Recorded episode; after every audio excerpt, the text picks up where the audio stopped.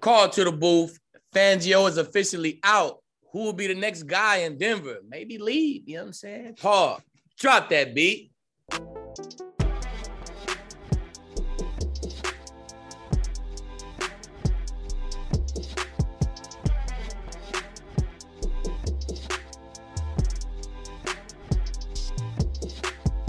We're back with more Call to the Booth. Harrison Sanford, Aqib Talib, right here on Altitude TV. And if you're not watching us on the tube, you know you can listen to us on your podcast apps or on YouTube. Aqib, season is a wrap.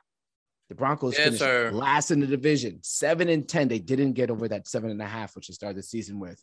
Uh. Before we talk about who should be the head coach for the Denver Broncos now that Vic Fangio is gone, I want to know what's your grade for the Denver Broncos season?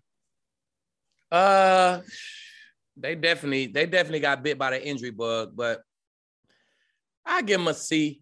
I give you a C, man. They had seven wins with the injury bug, man. Showed showed a lot of promise, but you know could have been a lot better, man. That's that's almost a C grade, right? You know I'm saying? So I give them a C. C for satisfactory. I think everything uh, that went happened in this season is kind of uh, explainable, but just still Yeah. disappointing for many Broncos fans Exactly. for sure. And that is why Vic Fangio is no longer the coach. So George Paton has stayed on as the general manager, and this will be the first time that he is hiring a head coach to lead the team. There are a number of candidates out there. Give me three names that you want the Broncos to bring in for an interview. Three good names I think could work in Denver. Eric Bieniemy, of course. I think that's going to be good leadership. He bring a nice little fire, a passion about the game, and you can see it. You know what I'm saying? As players, we like that. You know what I'm saying? We feed off of that. So he'll be a great leader, and you know he bringing that great offensive mind. You know what I'm saying? He'll be able to get you a quarterback in there. Even if you kept Teddy, he'll take Teddy to another level because he's gonna bring more ways to to create on offense. It's gonna be a a more creative offense if you got Eric Bieniemy. Raheem Morris, my guy, you know what I'm saying? Another great leader, a, a, a real great leader. And Roz kind of, he under that Shanahan, McVay tree. So he'll be able to get you a nice, a nice offensive coordinator who will kind of run that zone scheme and that Sean McVay, uh, Shanahan kind of system. He'll be able to get a couple coaches from San Fran, couple coaches from LA and kind of create that same kind of offense. He'll handle the defense as he do best right now. You see what he's doing right now. He going he gonna handle the defense and uh, be a defensive minded coach, but a great leader and a great vibe setter. The guys gonna rock with him, and, and, and the vibe is gonna be up in the building. I think them would be two good answers.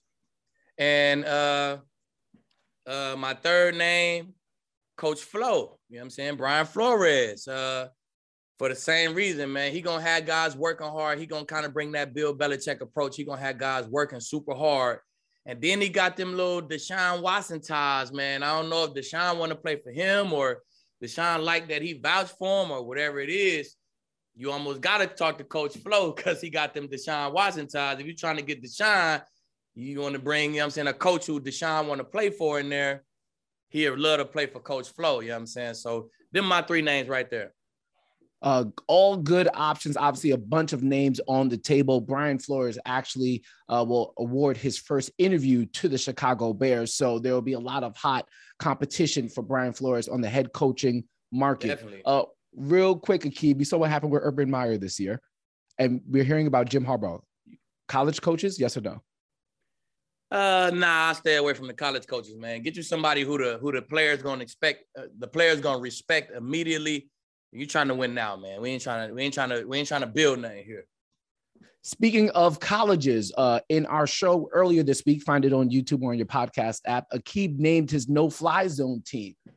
I wonder, Aqib, let them know: is there a rookie coming out of college that got into the no-fly zone team? Well, yeah, well, you know, I'm gonna start doing a a, a a Bradley Roby Award. You know what I'm saying? Name it after my son. That's my guy, Rookie of the Year. You know what I'm saying? My no fly zone Rookie of the Year, my Bradley Bradley Roby Award. Pat Surtain the second, man. Pat Surtain with ham, strapped up, man. Four picks, had a great rookie season, man. I, you couldn't draw it up no better than that, man. He followed a couple guys, had some strap games, played his butt off, man. Played a bunch of games. I think he missed two, three games or something like that nice season for that boy. He definitely my rookie of the year. Looking forward to season two. And if you want that entire list, make sure you check out our episode on all your podcast or podcast apps, and YouTube. When we come back, it's wild card weekend, super wild card weekend. We break it all down with Aqib Talib on Call to the Booth. If you're a Minnesota Vikings fan, even though you won the game, you have to be disappointed by the coaching decision. Give Justin Jefferson the ball, only Man. seven targets and so few yards away. Zimmer, was it look, 17? Zimmer, Go Zimmer, ahead. Kubiak, yeah. and and Kurt. Like, man, it's on all three of them guys, man. Get them the ball, man. I mean, you on the 22 yard line, you draw up a crossing route, he come wide open. So I can't really say cool, but I can't really say Klint. Klint drew the play up, he came up wide open. You didn't throw him the ball right there. Boom. You threw it to Osborn, He scored a touchdown. Jefferson would have scored and had the record right there. But you get the ball for two more possessions after that. You run the ball, you throw it to him one more time like a bubble screen. He dropped it. You don't throw it to him no more. So come on, man. 17 yards. You can get that in one catch. You can get that in two catches, two comebacks, a slant in the comeback. Just force it to him, man. Let him get that record, man. At least if I was the head coach, that's what I would have did. And that's why the team will vibe with me. And that's why I probably still have a job on Monday. Got to talk about the playoffs happening this weekend. But before we do that, Aqib, there's a team that did not make the playoffs. And you said it on Sunday on your Twitter account. Staley smoked it. Chargers did not make the playoffs, avoided the tie, avoided getting a win. Give me your thoughts now that there's been some days uh, hmm. about what Brandon Staley pulled off or what he didn't pull off uh, this past weekend. Well, in my eyes, I kind of seen the game. They got to a point where it was like, all right, this field goal maybe be like 45 yards. Maybe if we get one more run, it may be like a 42 yard, 40 yard field goal. Do we even want to kick that field goal? Do we even want to try that, risk that return to the crib, risk the block? And then the Raiders kind of, you see, their tempo change, right? Their tempo just kind of went like, all right, we're just gonna run the ball. We're just gonna run the clock out. I think they would have run the ball one more time, even if they would have got four or five yards. They would have still just they wouldn't have kicked. I don't think they would have called timeout to kick a field goal and try to win it. They would have run the ball. If y'all ain't called timeout, they would have let the clock run out and it would have been a tie. We going to the playoffs, right? I think, I think it was over. Staley called the timeout, and to me, it was kind of like a like a nah. It was kind of like a slap in the face, like nah.